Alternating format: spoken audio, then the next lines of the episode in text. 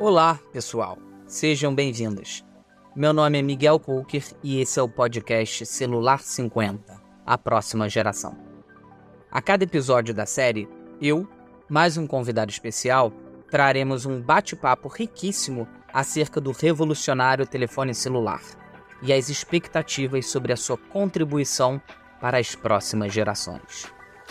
Hoje, nós recebemos com muita alegria o professor, historiador e escritor Leandro Carnal, que vai abrir a rodada de conversas sobre a relação do telefone celular com os diferentes setores da sociedade, dessa vez com a temática educação.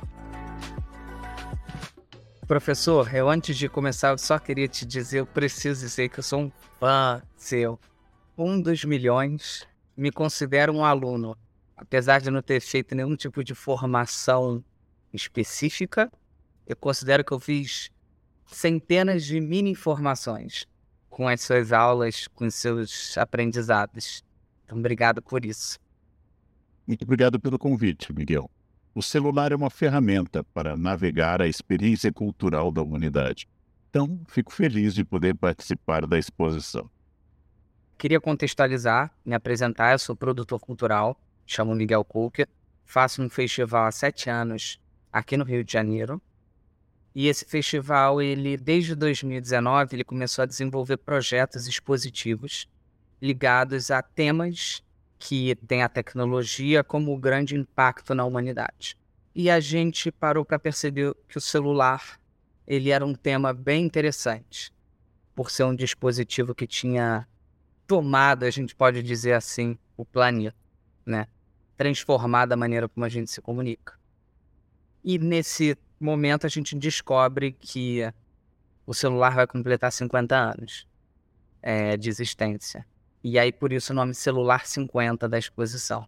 E aí, enfim, essa conversa aqui é para a gente conversar um pouco sobre o impacto da educação nesse desenvolvimento do celular. Nosso recorte é esses 50 anos, né? Desde a primeira ligação e uma ideia dos próximos 50 anos, das próximas gerações. Então, a gente preparou algumas perguntas para conversar com você e ouvir um pouco da sua visão na exposição, a gente fala que a gente começa a analisar a história do celular e quando você chega na primeira ligação, você volta para todos os dispositivos de comunicação à distância que existiram antes do celular.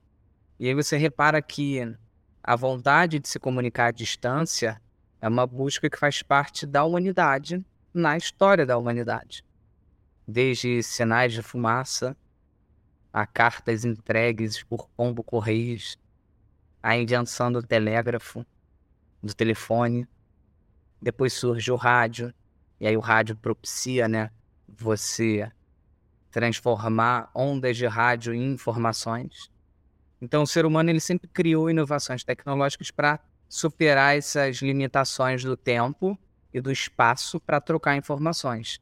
Sempre foi importante para o desenvolvimento, para a sobrevivência. Mas se a gente analisa a história, é possível você trazer um ponto de vista de que nenhuma delas foi tão transformadora e eficaz quanto o celular. Que nenhuma delas se globalizou como o celular.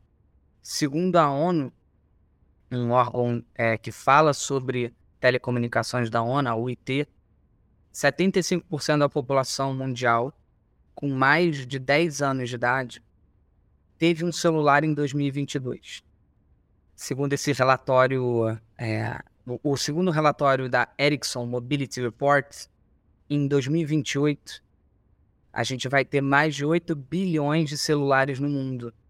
Quase mais ou menos o mesmo número da população global.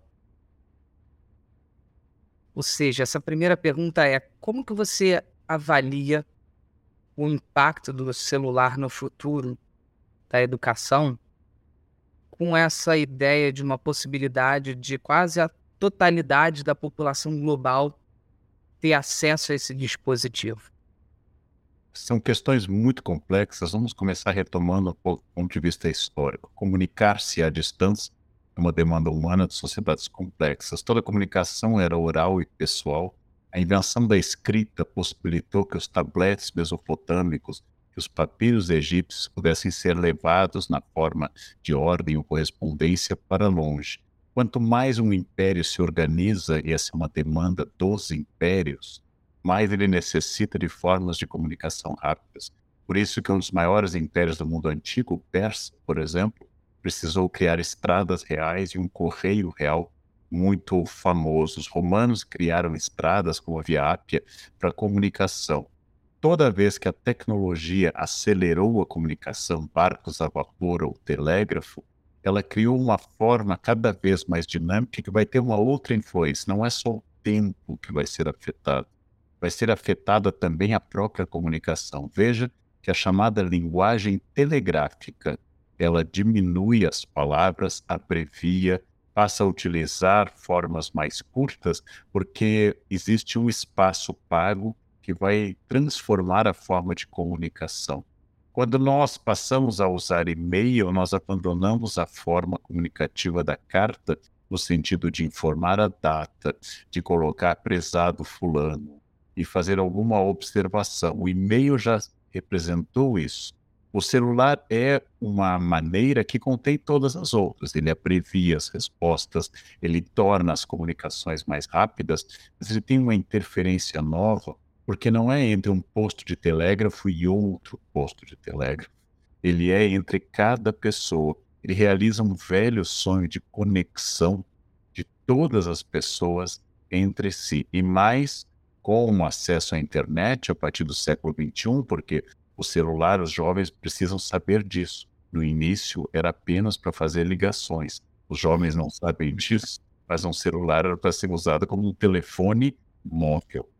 E hoje ele é quase tudo menos uma forma de fazer ligações, mas é uma forma para eu navegar toda a experiência cultural da humanidade. A revolução é enorme, muda a maneira de pensar, vicia o cérebro em estímulo e resposta existem dopaminas especiais nesse tipo de comunicação, e ele faz com que o modelo de educação, que foi o foco da sua pergunta, tenha que ser repensado, porque um aluno tem acesso a todas as bibliotecas do mundo imediatamente. A educação ainda não incorporou o celular e fez com o celular conectado às redes o mesmo que ela fez com a calculadora na década de 1980 e 1990.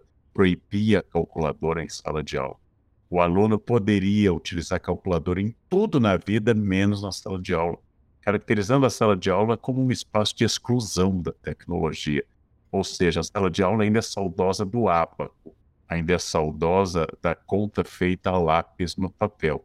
Acontece que nós, educadores, temos dificuldade com a incorporação tecnológica e não há como negar que o cérebro dos nossos alunos está hoje associado a vídeos curtos, respostas imediatas, comunicação com imagens, buscas rápidas. Logo, eu teria que repensar avaliação, eu teria que repensar tudo a partir não só do celular, mas com o celular como uma ponte, inclusive, para ter acesso à inteligência artificial que produz textos, uh, soluciona problemas e faz novas imagens.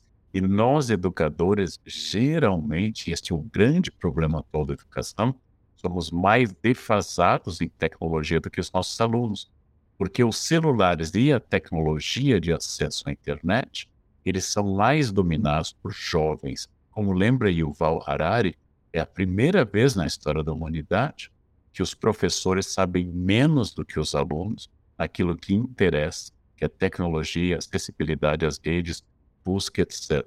O conhecimento tradicional sempre esteve com os velhos, sempre foi uma gerontocracia, o poder dos velhos. E hoje, alguém de 12 anos sabe navegar melhor do que um professor regular de filosofia de 60 anos.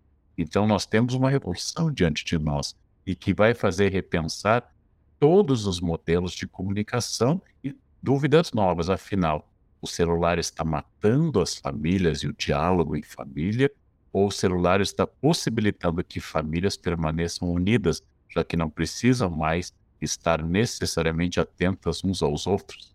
Mas eu posso ir ao chatíssimo almoço de família e ficar navegando, fazendo meu joguinho sem perturbar ninguém.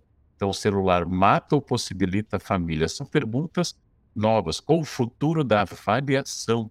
qual o futuro da originalidade, qual o futuro do protagonismo de um aluno, de um professor, diante do acesso às redes e do celular. Vou aproveitar e vou emendar, então, uma outra pergunta sobre esse conceito de educação à distância, né? Depois das mudanças que a gente teve na pandemia, cada vez mais empresas ligadas à educação investem em novos modelos de ensino à distância. E o celular ele é um dos principais suportes para isso. Um dos principais pilares da transformação digital na educação é a mobilidade. Né? Segundo a pesquisa Panorama é, de 2022, 47% dos brasileiros com smartphone fizeram algum curso remoto completo via app. O mercado EdTech, como é chamado, aposta nessa ideia de que pessoas podem estar em diversos lugares durante o dia e querem ter acesso a informações de forma rápida.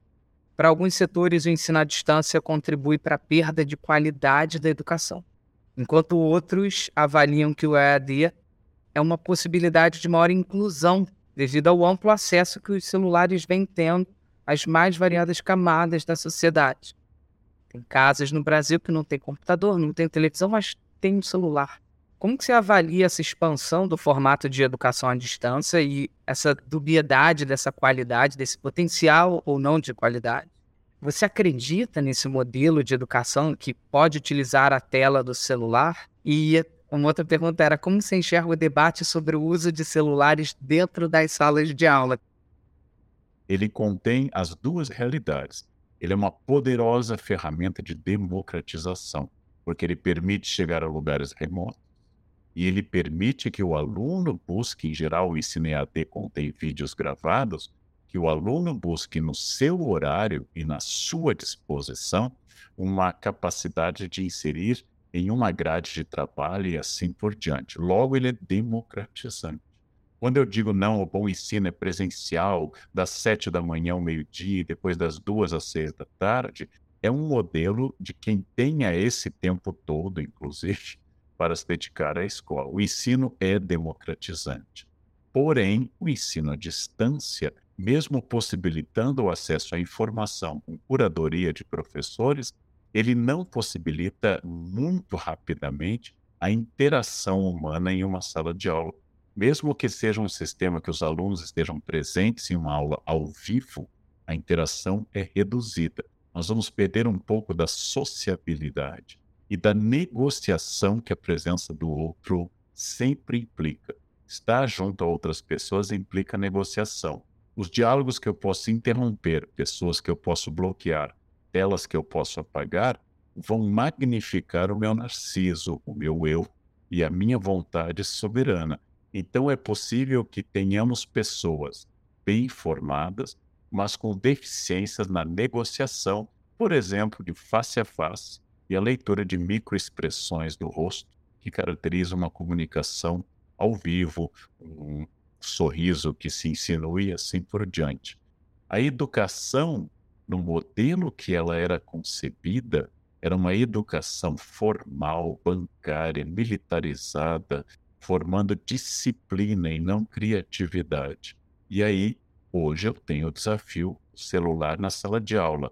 Eu posso dizer, como os professores da década de 1980 diziam, não permito calculadora na sala de aula.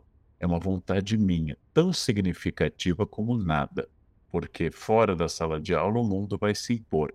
O que eu precisaria pensar é como eu faço a minha aula, de forma que o aluno com celular ativo e conectado possa ajudar a aula e a sua avaliação com o uso do celular.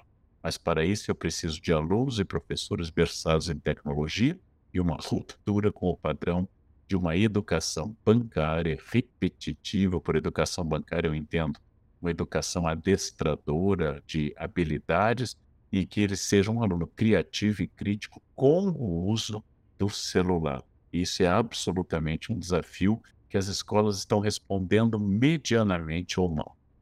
Outro dia eu estava assistindo um vídeo numa, de uma entrevista e aí eu ouvi sobre um diálogo entre Sócrates e Platão, em que Sócrates dizia a Platão que a linguagem escrita era uma tragédia, porque as pessoas iriam parar de decorar, que era o mais importante. Na época, as pessoas sabiam a Odisseia e a Ilíada de cor, e quando viesse a escrita, as pessoas abandonariam a, a educação falada, que era a linguagem daquela época. A sociedade, acho que ela sempre tem, por um lado, um fascínio por novidades e, por outro lado, um medo do que, que vão ser as próximas linguagens que vão formar a gente né, e como lidar com elas. Na sua aula A Nova Educação, você fala sobre esses modelos que inspiraram a, a, a escola e as formas de educação do passado, baseadas na disciplina, né, o modelo prussiano, né, e na modelação, né, de modelar, se cita Foucault, e fala sobre conceitos importantes para a educação do futuro, upskilling, reskilling. A educação do passado ela levou séculos, né, para se formar. Mas hoje o mundo é muito mais rápido e a necessidade de remodelar está se fazendo agora, no presente, como você estava falando. Né? E, e para o nosso futuro, é quase que um consenso isso entre os educadores. Né? Como remodelar? Como fazer essas transformações em grande escala? E você acha que o celular ele pode se tornar um aliado a isso? Pegando a sua citação inicial, quando Platão reproduz o mito egípcio em que o deus Thoth, o deus da escrita, amaldiçoou os homens, dizendo: se vocês aprenderem a escrever, passarão a esquecer, significa ainda a memória de uma sociedade, que no caso da Grécia é pré-homérica, no qual a tradição oral, você citou Elida e Odisseia, eram fundamentais. A Elida e a Odisseia existiram de forma oral por séculos antes de serem passadas para o papel. O Corão, o livro sagrado dos islâmicos, os evangelhos sagrados para os cristãos existiram em forma oral antes de serem transformados em texto. Eles não nasceram como texto escrito. Atribui-se a Alexandre o Grande a capacidade, por exemplo, de saber a Ilíada de cor. Isto era porque havia menos livros e muita ênfase na oralidade. Nós perdemos esta ênfase. Um sermão do Padre Vieira poderia durar horas. Hoje, as pessoas começariam a checar mensagens na igreja. Se o padre Vieira começasse a falar durante duas ou três horas, iam ver e-mails, mensagens de zap e assim por diante. Então, existe uma revolução que marcou, inclusive, a nossa capacidade de compreensão da oralidade. Por que, que um livro antigo do século XIX nos irrita quando o autor entra em uma sala e descreve a sala durante 10 ou 15 páginas? Porque para nós tem que ser mais rápido. Mas isso não quer dizer que isso seja um benefício.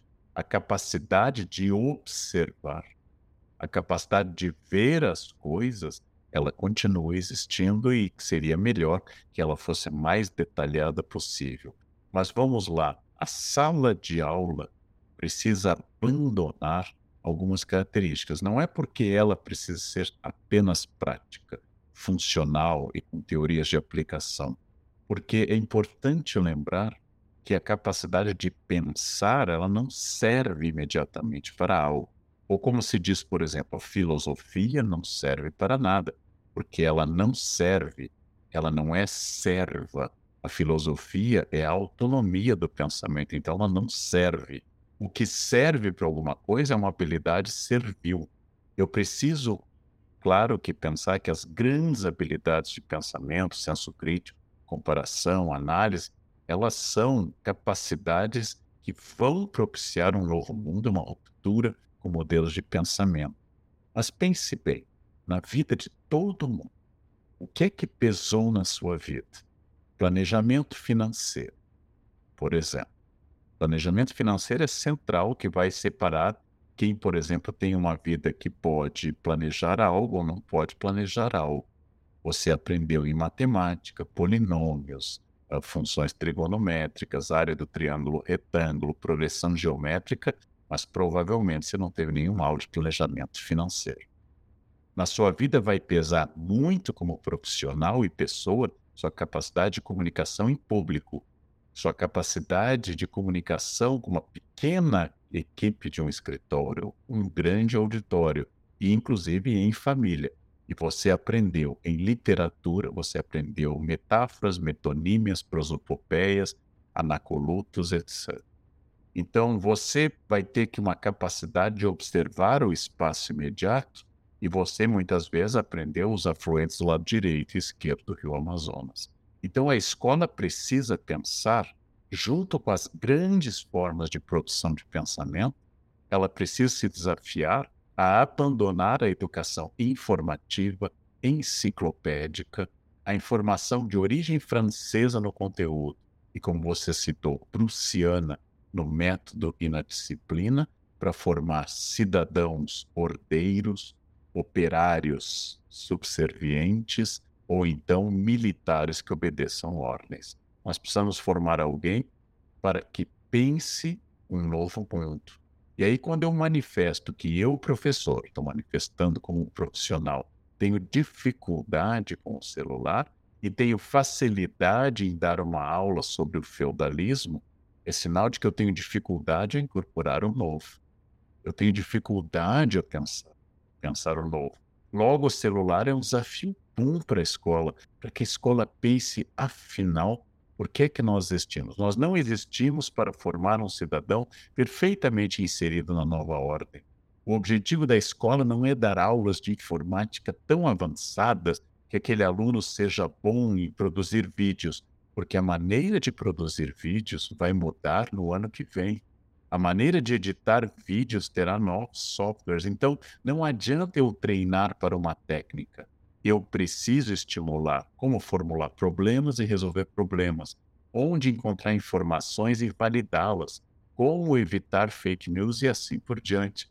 Então, quando eu estou dizendo que uma escola prática não é uma escola em que o aluno aprenda a produzir vídeos de TikTok, mas que ele aprenda, além de produzir vídeos de TikTok, se isso for importante, como julgá-los criticamente e como pensar criticamente isso. Mas nossa cabeça, especialmente gente mais velha como eu, é que o importante é o aluno escrever um bom artigo de jornal. É claro que eu que escrevo jornais, acho fundamental alguém saber escrever um bom artigo de jornal. Mas os leitores do jornal serão, nos bons casos brasileiros, 400 ou 500 mil. E se ele for um influencer, o texto dele vai atingir 10 ou 15 milhões. Então, nós ainda estamos presos ao modelo de comunicação que é o livro impresso, que é o filme do cinema, que é o quadro do museu e a comunicação através de jornais e revistas. E isso não é ruim, apenas não é mais a forma dominante. Os grandes produtores de conteúdo no mundo contemporâneo não estão nas universidades. Isso não significa uma escola submetida aos ditames da internet, nem submetida aos ditames populares de cultura pop, mas uma escola que prepare para pensar essa cultura pop, de preferência baseada na mais sólida tradição humanista da cultura. Eu quero um aluno que seja capaz de ler Machado de Assis e produzir um Twitter rápido. Eu quero um aluno bilíngue, ou seja, um aluno melhor do que um simples usuário da internet, mas mais dinâmico do que um clássico leitor de uma obra do 19 de Machado de Assis. Eu quero um aluno bilíngue, porque o mundo é bilíngue, qualquer sentido, imagem e texto, uh, síntese e desenvolvimento, senso crítico e assim por diante. Eu não quero formar alguém que pense com 100 toques, mas não quero formar alguém que, para pensar, necessite 15 páginas de introdução, 20 páginas de agradecimento e mais outras coisas que não são mais tão compatíveis com o tempo e a dinâmica do uso do tempo no mundo contemporâneo. De novo, é um desafio. Eu estou colocando questões não porque eu saiba respondê-las, mas porque elas me afligem como profissional da educação, porque eu não sei respondê-las. Eu só sei que do jeito que está, a escola está se tornando irrelevante, com seu conteúdo irrelevante para um mundo que não existe mais e a formação não pressupõe mais isto. Então, estude para ser alguém, diziam antigamente. E hoje, todo mundo que é alguém no mundo e tem importância provavelmente não saiu dos bancos escolares, não saiu da formação e dos títulos acadêmicos. A escola pode ser muito importante do ponto de vista político e social, mas ela precisa acordar para um novo mundo, para um mundo completamente diferente, que não é adestrar o aluno para o celular e nem ser uma barreira contra o celular e a tecnologia. É um caminho sábio de equilíbrio. Nessa sua aula, a nova educação, é, que você mencionou aqui algumas vezes, né? Eu adoro isso que você falou do Machado de Assis e do Twitter, né? A importância de você saber ter uma análise crítica do Machado de Assis e saber fazer um Twitter nos moldes de como é, a, a, linguagem é, foi desenvolvida e introduzida na sociedade. É, você fala sobre a importância de estimular no aluno capacidade de filtrar, de selecionar, de se adaptar às novas tecnologias. Só que tem um lado também que a tecnologia ela muda e se expande cada vez mais rápido, como você falou. Ano que vem já é um outro tipo de vídeo. E não só, só isso, como também muda é, a velocidade com que ela, ela, ela perpassa a nossa vida, né? Profissional, pessoal. E ao mesmo tempo, as nossas evoluções cognitivas e biológicas, elas têm tempos diferentes dessas evoluções tecnológicas que, principalmente eu acho que diria que nos últimos 20, 30 anos se aceleraram com a transformação digital. Você acredita que nós vamos estar preparados para nos adaptar para as próximas evoluções, a quinta e a sexta geração? Dizem que as gerações ímpares são revolucionárias e as pares elas intensificam a revolução das ímpares. A 1G cortou o fio, criou o celular. A 2G intensificou a primeira geração. Ela globalizou o sistema, ela introduziu é, um sistema digital que possibilitou várias novidades. A 3G criou o smartphone. E o smartphone uniu telefonia móvel, internet, computação, virou um buraco negro que a gente brinca na exposição. É, só que se você vê o smartphone de hoje, ele é muito parecido com quando a Apple lançou o iPhone em 2007.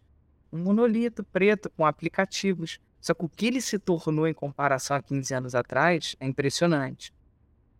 A 5G ela vai vir aí para mudar as coisas. De novo, vai revolucionar a internet das coisas. Tudo. Mas os especialistas eles dizem que a sexta geração vai intensificar tudo isso.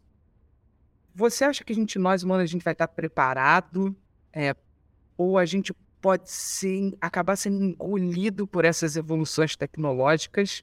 Você se vê uma pessoa mais, segundo o Eco, mais apocalíptica ou mais integrada? E hoje, nas, né, você vê muito isso, né? O, o Harari é mais apocalíptico, aí aparece um outro mais integrado. O que, que você acha sobre essa, se a gente vai se adaptar a tempo e como você se vê, como é a sua visão?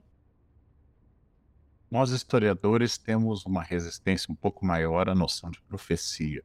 Quer dizer, o que vai acontecer. Por que, que eu digo isso? Porque é muito difícil prever o que vai acontecer. Mas a tendência é da associação da máquina com a biologia. Ou seja, a revolução de fato será quando não precisarmos mais de um bloquinho chamado celular. Ou seja, o chip já estará no cérebro, subcutâneo ou instalado. Como será feita, por exemplo, a atualização? Se eu vou precisar fazer uma cirurgia cada vez que surgir um novo modelo de chip e assim por diante. Mas a tendência é se eu tornei autônomo, ou seja, celular, individual a comunicação, a tendência dela é fazer parte do meu corpo. Óculos com acesso ao Google eu já experimentei. Uh, nós não podemos falar que nós seremos submersos na tecnologia.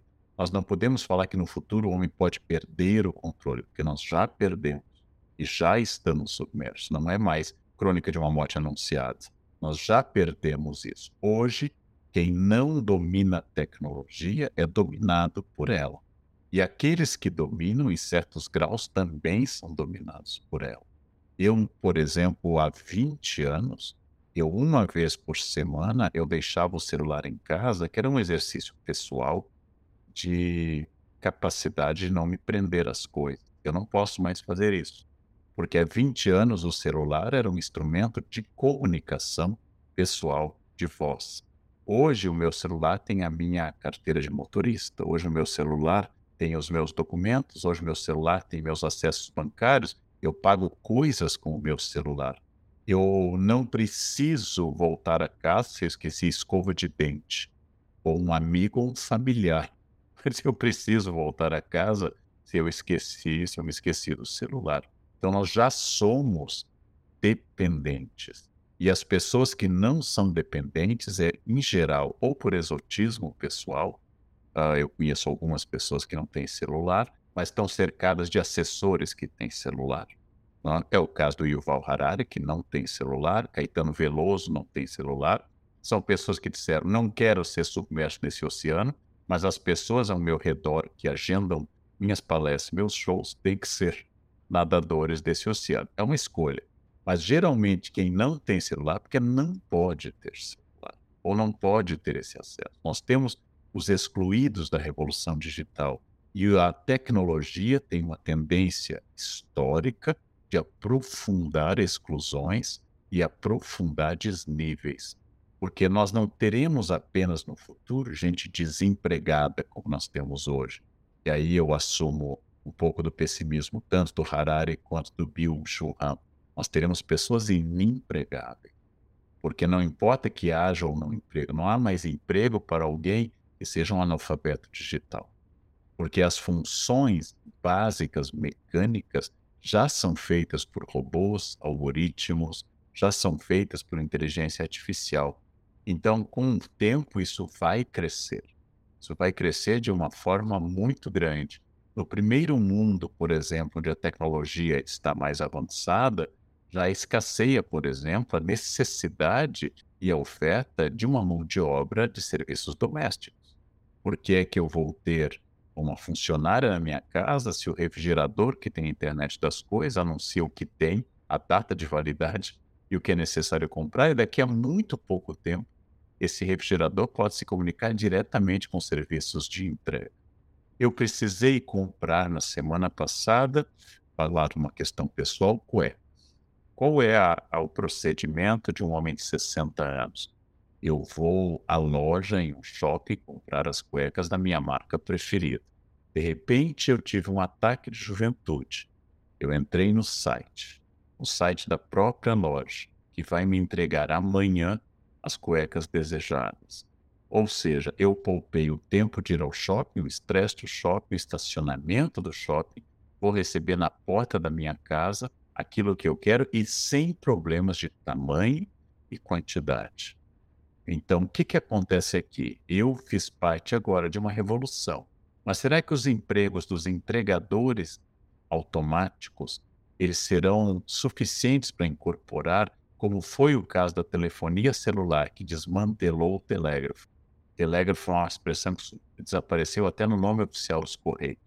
Era a Empresa Brasileira de Correios e Telégrafos. Desapareceu o nome telégrafos, mas a quantidade de empregos que o celular produziu foi muito maior do que as de telegrafistas do passado. Tem muito mais gente trabalhando com celular hoje do que havia telegrafistas no passado. Será que o sistema de entregas de comunicação direto com o produtor ele vai ser suficiente para absorver o desemprego causado, aquilo que em história é o movimento ludita, quebra-quebra de máquinas para evitar o desemprego? E outra questão importante, democratizante. O pequeno produtor rural e o pequeno produtor de centros menores pode, através de correios e sistemas de entrega, oferecer um produto em grandes centros. Então, eu posso vender algo do interior de Minas para São Paulo, do interior do Piauí para São Paulo, ou do interior do Amazonas para o Recife, porque eu tenho acesso à internet. Por um lado, desaparecem empregos. Por outro lado, há uma conexão que nunca tivemos entre produtor e consumidor. Mas no meio dessa revolução, especialmente no terceiro mundo, que é o nosso caso, em países com brutais desigualdades de renda, nós vamos ter um período de desajuste muito grande. O que fazer com as pessoas com grande dificuldade em absorver tecnologia como eu faço essas pessoas, por exemplo, ingressarem no mercado produtivo? E isto vai causar custo social muito alto que nós já estamos vivendo. Ou seja, de um aviltamento, de uma diminuição do próprio valor da mão de obra e de uma diminuição da necessidade dessa mão de obra, gerando o que no século XIX nós chamamos de exército de reserva. Aquela massa imensa de pessoas sem trabalho que puxa os salários para baixo. Então, estes são desafios muito grandes. O espaço de quem fala inglês, domina a tecnologia, é um cidadão cosmopolita do mundo e pode mudar de sistema, este é um espaço com futuro brilhante. Essas pessoas são minoria no Brasil. A maioria ainda precisa vender sua mão de obra sem um grande domínio de tecnologia e sem o domínio do inglês. E essas pessoas que mal dominam a língua materna são obrigadas à língua da internet, que é o inglês, como é que elas serão incorporadas a esse mercado? Esse é um desafio muito grande, significando o celular é um grande futuro para uma parte que no admirável mundo novo, romance distópico do Huxley, seriam os alfa, ou seja, a, o grupo superior que é versado em tecnologia. Por isso os debates de inclusão digital são tão importantes. No ano passado, o Senado Federal aprovou uma PEC de transformar a inclusão digital como um direito fundamental, né? A gente sabe, no, no, Brasil isso não necessariamente quer dizer muita coisa, porque a gente tem tantos direitos, a nossa Constituição nos dá amplos direitos a tudo, mas não necessariamente todo mundo tem, né? Enfim, mas pelo menos é um debate dentro de uma das casas mais importantes aqui, e que depois agora vai para a Câmara é, para ser trabalhada.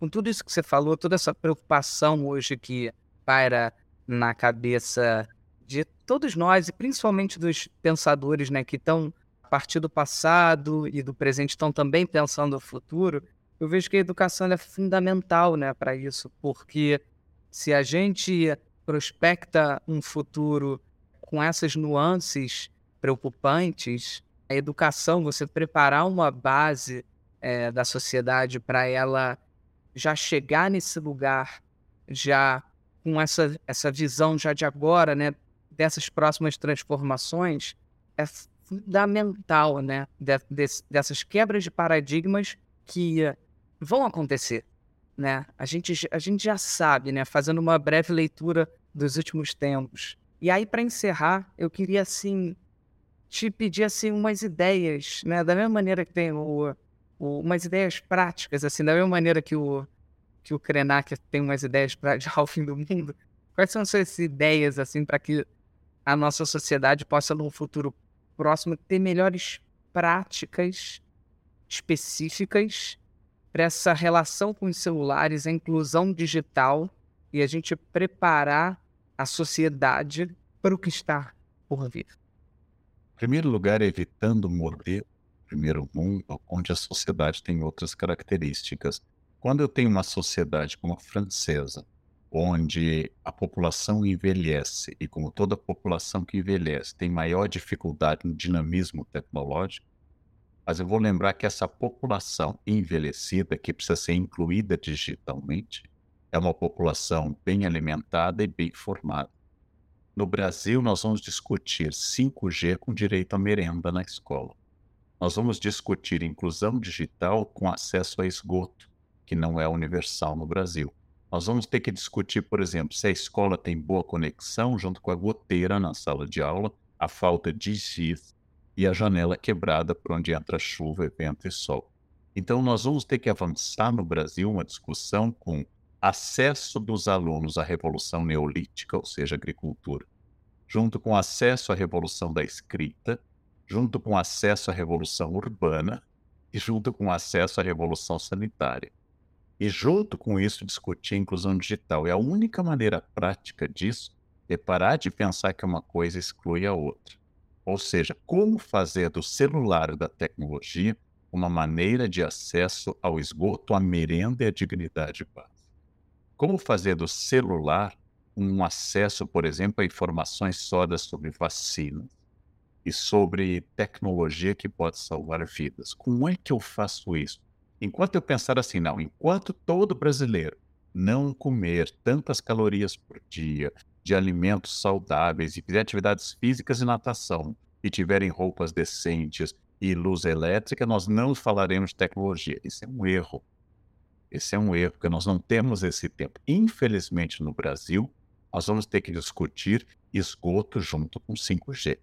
Infelizmente, no Brasil, nós vamos ter que discutir comida junto com conexão. E parando de separar uma coisa do outro, parando de imaginar que tecnologia é uma situação secundária que eu devo buscar apenas no momento em que tudo que é central esteja resolvido. Se eu fizer isso, eu vou excluir ainda mais, ainda mais. Então, o desafio de um administrador brasileiro, de uma sociedade como brasileira, é como conviver pessoas que não chegaram à revolução da imprensa, século XV, não têm acesso a livros, terem já esse salto para o celular.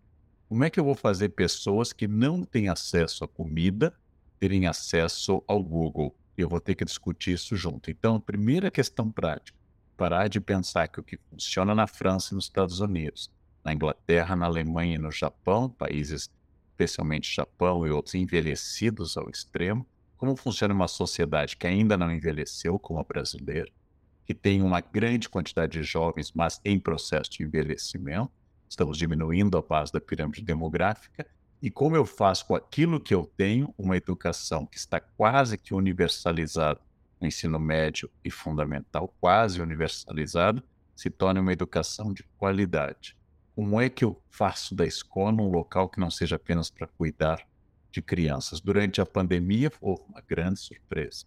Os professores produziram aula dentro dos seus limites, porque não fomos treinados para isso. Né? E os alunos se manifestaram resistentes à escola à distância. Os alunos uh, praticaram um novo tipo de indisciplina, que é desligar a câmera, um modelo novo de indisciplina pedagógica. Né? Os professores se manifestaram capazes de fazer vídeos e aulas e assim por diante. A minha experiência foi de que a grande resistência à escola à distância tecnológica, com vídeos, etc., foi dos alunos e não dos professores. Sinal de que nós temos que repensar ainda qual a função da sociabilidade na escola. A escola que o aluno reclamava tanto de ter que prestar sua presença obrigatória, quando ficou optativa e passou a ser feita de casa, também revelou que as nossas casas não estão preparadas para serem escritório, escola e área de convivência familiar. Quem, tendo dois filhos, tem quatro salas separadas para pai e mãe e os dois filhos, com vedação acústica e uma internet de banda larguíssima para atender a tudo isso. Quase ninguém que eu conheço tem isso, né? mas que a gente tenha conseguido fazer isso com celulares, às vezes defasados, em populações periféricas, isso foi quase um milagre durante a pandemia. Mas o déficit educacional está aí posto e talvez ele não possa ser recuperado tão cedo. Então, a grande questão prática para mim é: o celular não é inimigo do desenvolvimento. O celular não é inimigo da inclusão da escola em uma revolução tecnológica. O celular é uma ferramenta. Vamos transformar o celular em máquina e não em Deus ex máquina, para usar uma expressão filosófica, um Deus que pré-existe a tudo. O celular é uma ferramenta, o foco ainda é o ser humano e quase tudo tem que ser resolvido dentro de uma dimensão humana e humanística de educação.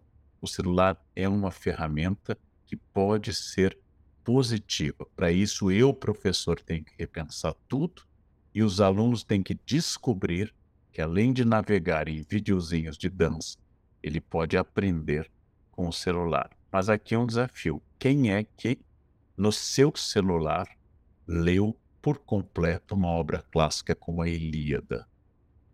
Eu, numa dessas pesquisas que eu fiz, é, encontrei essa pesquisa Panorama Mobile Time, do ano passado também, a maior parte das pesquisas que eu fui encontrando foi do ano passado, que diz que a proporção de, de brasileiros com smartphone que já leram um livro no aparelho é de 46%.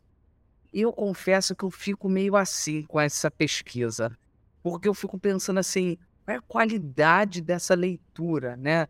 É, num, num dispositivo, né? Que a gente faz outras dezenas de tarefas nesse mesmo dispositivo, né? Isso é negativo, isso é positivo. É, quando você fala, tô lendo um livro, alguém lê um livro, é sempre positivo, né? É, mas, ao mesmo tempo, também tem uma, uma nova ideia de que é, a gente lê muito mais do que se lia antigamente, mas não necessariamente lê com qualidade, né? É, justamente pela essa presença do celular nas nossas, não é nas nossas vidas, é como uma extensão do corpo, né? O celular e a técnica impõem uma falta de foco como ferramenta. Ou seja, você está lendo, entra uma notificação, entra uma mensagem e o nosso cérebro é viciado em tarefas novas. Nós precisamos, pelo menos, claro que oscila de pessoa para pessoa, mas pelo menos de 15 minutos para iniciar um processo mental que se fixe em um ponto. Como o celular dificilmente permite 15 minutos sem alguma novidade, a ideia de que eu vá ler um livro no celular deveria ser desligar todas as outras notificações e me fixar naquele livro. Agora, isso naturalmente é possível. Agora, será que poderemos ler grandes livros ou ideias complexas? Então, de fato, como você disse, nunca se leu tanto. Nunca tivemos uma geração que a maciça e absoluta maioria das pessoas passe o dia lendo ou pelo menos falando. Agora veja que revolução. Eu corro todos os dias, ando de bicicleta, eu corro ouvindo audiolivro. Os audiolivros fizeram aumentar muito a minha capacidade de apreender a literatura, porque eu leio em papel, leio na tela, mas eu escuto em momentos que eu colocaria apenas uma música, também já é bom mas agora eu posso ouvir em locais seguros, naturalmente, quando eu estou correndo em um parque aqui em São Paulo, um local seguro, eu ouço um livro. É a mesma coisa do que ler? É difícil avaliar isso, mas eu otimizo o meu tempo. E essa otimização permanente que o celular proporciona fará, como diz Byung-Chul Han, já citado, uma sociedade do cansaço, entregue não apenas ao estresse, mas ao completa destruição, porque sempre há algo a fazer, nunca há um momento de ócio criativo, usando a expressão do Domênico de Masi. Esses são desafios muito grandes. Agora, mesmo que 46% tenha lido um livro, a pergunta é: quem leu um livro complexo do início ao fim? Quem passou pela experiência transformadora da leitura? Porque ler apenas não torna alguém um leitor. Ler é uma atividade de treino físico, um leitor é uma atividade de reflexão completamente diferente. Mas nada que a gente não possa trabalhar também em sala de aula com a descoberta do foco, da continuidade e da não ruptura por ruídos como notificações, ruídos que se tornam imperativos. Haja vista que as pessoas arriscam a vida no trânsito para responderem no WhatsApp, eu estou aqui, kkkk.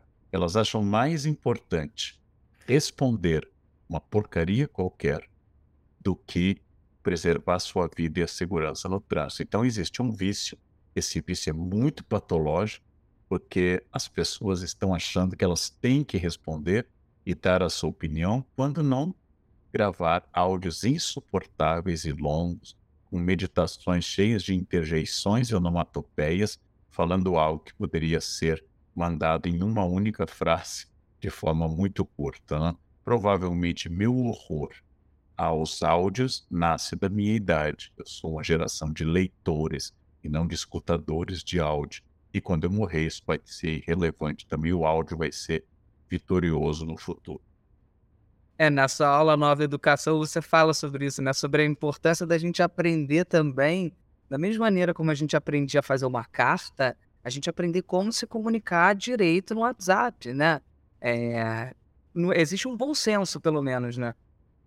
Teria que pensar um pouco antes do que ficar mandando, ao invés de mandar assim, chego às 15 horas, seria tão fácil de ler, a pessoa começa, é, eu vou gravar aqui um áudio, é, Assim, eu acho que lá, assim, tipo pelas 15, não sei, mas depois eu mando outro áudio se, quando chegar mais perto.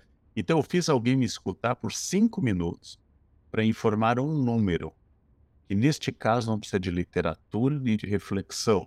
Poderia mandar, chego 15 horas, ou 15 horas. Caberia também, eu fico até pensando, será que o WhatsApp não deveria participar junto com as instituições educacionais de criar parâmetros, né, de como você ter uma melhor comunicação mais fluida, mais respeitosa até, né? Por que dizer também, né? É, por que não dizer, né? Também falando sobre respeito, né? É, e é engraçado você falou sobre hoje como você corre e anda de bicicleta todo dia e hoje voltou para você um tipo de aprendizado através do áudio, né? através da, por que não dizer, uma educação falada, como era na era socrática. E, é, enfim, isso até me relembra aquela a tétrade do, do Marshall McLuhan, que ele fala que todas as tecnologias têm quatro vertentes, né? Ele, ele formulou essa teoria, né?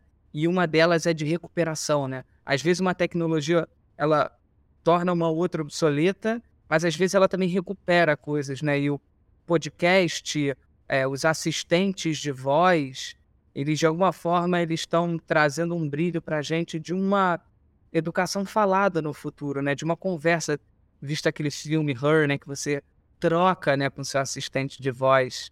Sem querer azedar nosso otimismo, a educação socrática se baseia no método de perguntas e respostas, grosso modo denominado maiêutica, em que existe interação. Quando eu escuto um livro ou um podcast, eu não interfiro.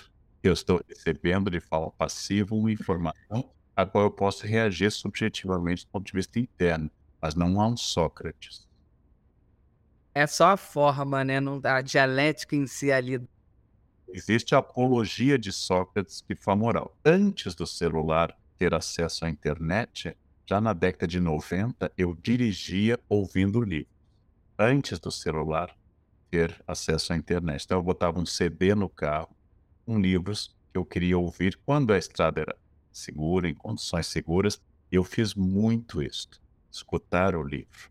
Ah, isso era muito importante para mim, para otimizar de novo o tempo. Agora, tudo contém o seu contrário. Nós estamos à beira de uma revolução extraordinária e pode também ser o fim de uma humanidade capaz de foco, capaz de elaboração crítica e cada vez mais viciada em pequenos vídeos, pequenas frases, emojis, cada vez mais sem sentido.